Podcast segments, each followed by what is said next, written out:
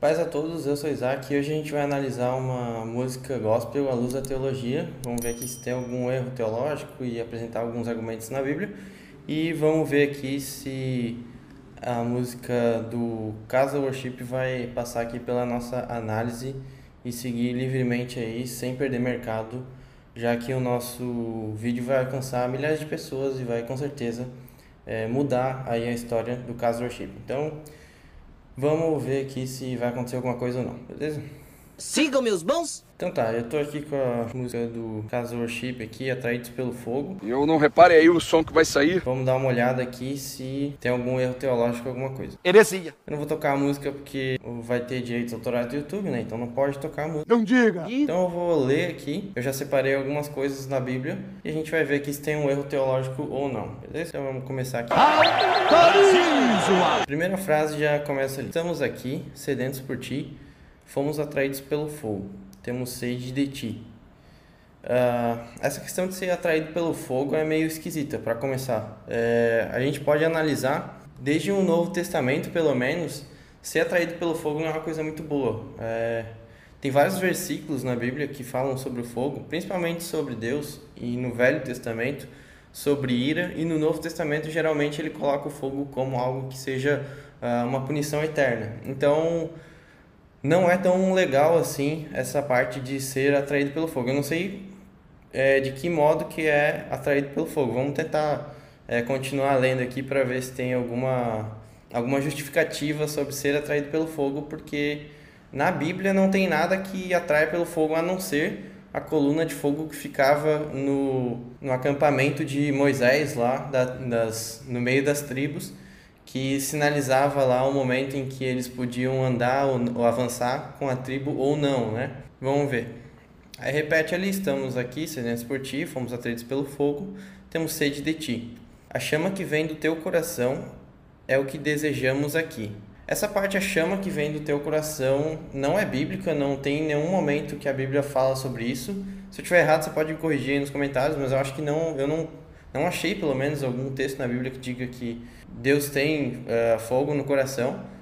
É, é claro que o fogo, na parte artística, para uma banda musical, ela vai ter alguns outros significados óbvios que não são exatamente os da Bíblia. Mas é exatamente isso que a gente tem que cuidar hoje no mundo gospel, né? O único, a única citação da Bíblia que tem sobre fogo em Deus é dos olhos de fogo lá em Apocalipse uh, de uma parte do corpo de Deus realmente é só lá em Apocalipse que ele diz sobre os olhos de fogo. Então, realmente isso não está na Bíblia. E então é, o que está atraindo ali, o que eles desejam, né, segundo ali a banda Casorship, eu não sei se é muito bíblico não, mas vamos, vamos para frente. E aí diz: Deixa queimar, deixa a tua glória inundar este lugar. Bom, pelo menos aqui, deixa a glória inundar este lugar, eu acho que tem, tem bastante a ver com a Bíblia, né? Uh, não, é nenhum, não há nenhum erro teológico aqui. Mas se tratando do fogo e, e linkando as, as palavras do fogo ali que eles falaram antes, pode não ser uma coisa muito boa. Né? Na Bíblia a gente tem algumas citações, principalmente no Velho Testamento com Moisés, é, quando o monte fumegou, que as pessoas tiveram medo né, de ir, porque o fogo de Deus ele representava um temor muito grande para o povo.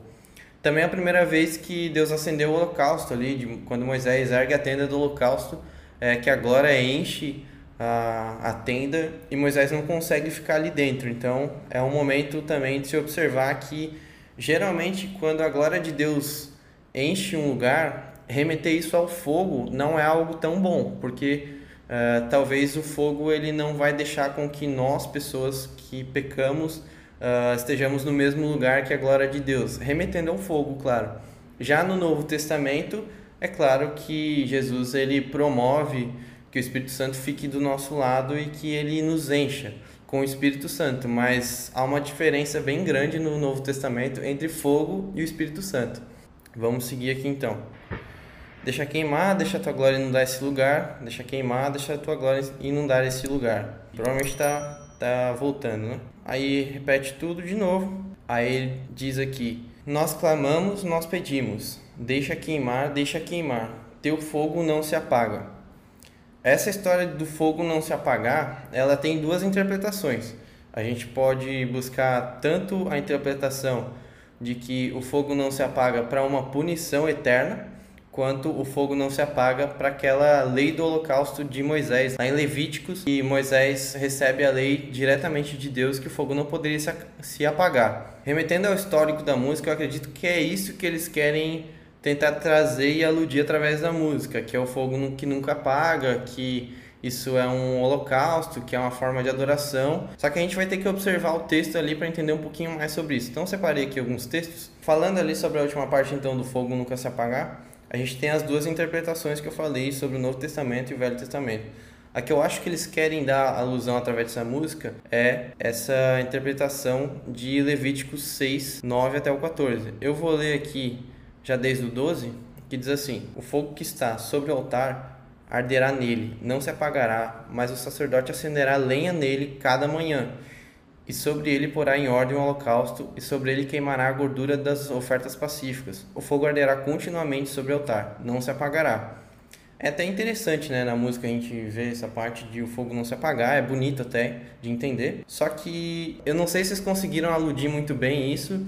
Eu não sei se faltou ali talvez ler um pouquinho o texto e tentar interpretar de melhor, e deixar isso de uma forma mais bíblica dentro da música, que eu acho que poderia ser. Então eu acho que isso basicamente é um erro teológico, sim, porque é, quando você diz que é uma coisa, mas é uma meia verdade, só porque tem um trecho que está na Bíblia, eu acho que está errado. Eu acho que é um erro teológico, sim. Só para não deixar passar então ali no a outra outro tipo de interpretação seria exatamente a de Marcos 9, aquele texto bem conhecido. Eu vou ler ali então, mais ou menos para a gente ter uma ideia. E se a tua mão te escandalizar, corta. Melhor é para ti entrares na vida aleijado do que tendo duas mãos. Ires para o inferno, para o fogo que nunca se apaga. Aí ele repete ali, fala dos pés, né? Onde o seu bicho não morre e o seu fogo nunca se apaga. Isso é bem lúdico ali, é o que está sendo aplicado sobre o fogo que nunca se apaga, principalmente é, no Novo Testamento. Então a gente tem que cuidar bastante com isso.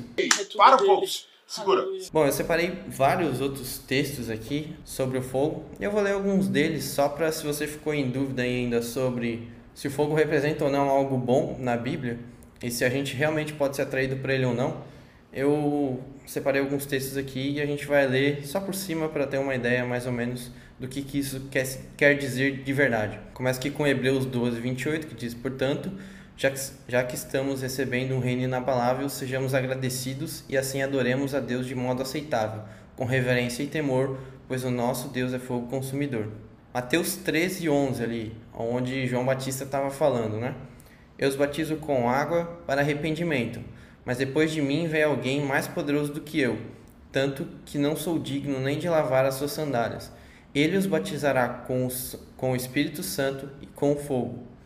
Ele traz a pá em sua mão e limpará a sua ira, juntando seu trigo no celeiro, mas queimará a palha com fogo que nunca se apaga. Aqui tem alguns, alguns pastores, principalmente de igrejas pentecostais, né, que entendem esse texto que o fogo faz parte do Espírito Santo, né, que ele é um modo de ação do Espírito Santo, baseado mais ou menos em Atos 2, naquele evento de Pentecostes, onde o escritor ele olha e escreve aquele evento descrevendo à luz do olho humano como que foi aquele acontecimento. Então ele olha aquilo acontecendo e ele diz: "O vento de Deus se alastrava e foram repartidas línguas como fogo".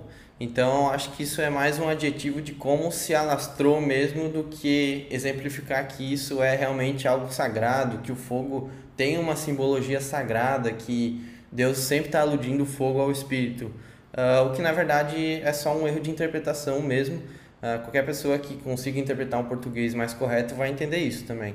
Uh, lendo no grego também dá para entender bem que é uma alusão diferente de espírito e outra para fogo. Então ele batiza de duas formas, espírito ou fogo. É bem fácil até porque no versículo seguinte ele já explica ali, né, que a palha que está no meio do trigo ele vai jogar no fogo que nunca vai se apagar. Então essa é uma condenação eterna que só Jesus pode fazer. Então ele explica bem esmiuçado, bem certinho para você entender, então não fica dúvida. Bom, tem mais uns versículos aqui, ó. Malaquias diz: Mas quem suportará o dia da sua vinda? Quem ficará em pé quando ele aparecer? porque ele será como fogo do ouvires e como o sabão do lavandeiro. Ele se assentará como um refinador e purificador da prata, purificará os levitas e os refinará como ouro e prata. Assim trarão ao Senhor ofertas com justiça. Então as ofertas de Judá e Jerusalém serão agradáveis ao Senhor como nos dias passados, como nos tempos antigos. Jeremias 23, 29. Não é a minha palavra como fogo, pergunta o Senhor, e como um martelo que despedaça a rocha, ou seja, o fogo ali representa algo forte, né? algo que é incontrolável. Amós 5. Busquem ao Senhor e terão vida. Do contrário, ele interromperá com o fogo entre os descendentes de José e devastará a cidade de Betel, e não haverá ninguém ali para apagá-lo. Né? Algo que a ira de Deus é algo que ninguém pode impedir, né? Mais Velho Testamento, ó. Vejam, o Senhor vem num fogo e nos seus carros como um turbilhão. Tomará em fúria a sua ira em labaredas de fogo e a sua repreensão, pois com o fogo e com a espada o Senhor executará julgamento sobre todos os homens, e muitos serão mortos pela mão do Senhor. Outra vez o fogo aí representando a ira e o julgamento de Deus sobre o povo ímpio, né? E defendendo o seu povo.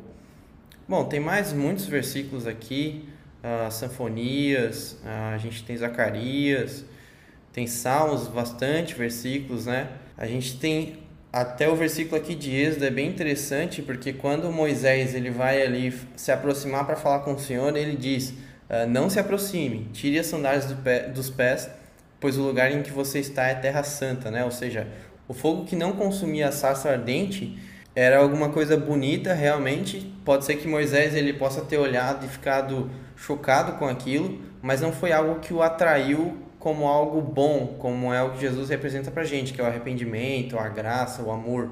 Então, como o Casorship usou é, bem aquela. A gente conseguiu analisar ali e tirar mais ou menos três pontos ali que simbolizam que eles estão realmente buscando objetificar o fogo pelo Velho Testamento, eu acho que foi uma escolha bem ruim, porque justamente com Moisés, do fogo que nunca se apaga, é, era uma lei de holocausto, tudo bem, mas todas as vezes que Deus veio com fogo, Moisés ou não pôde se aproximar, ou não pôde ficar no mesmo local, ou causou medo às outras pessoas. Então, realmente, isso não é tão bom assim como é, o Castle Chip tenta relativizar com a sua música.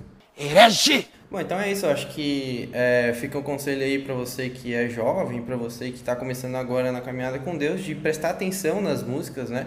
Veja se elas são bíblicas ou não. Se eu posso te dar um conselho, não deixe de ouvir o Castle Chip, mas preste atenção nas letras e eu posso estar errado. É verdade. Se você tem outra opinião, comenta aí. Não se esqueça de se inscrever, a gente tem bastante visualização, mas ninguém se inscreve, né? Então se inscreve aí, é, curte aí também. Se você gosta de músicas bíblicas, curte aí. E é isso. Fique na paz de Deus aí. Que o Senhor tenha misericórdia da gente e possa nos dar cada vez mais clareza e discernimento sobre as coisas e sobre aquilo que a gente ouve em nome dele. Nem tudo que a gente ouve no nome dele realmente vem dele. Então, fique com Deus. Um abraço.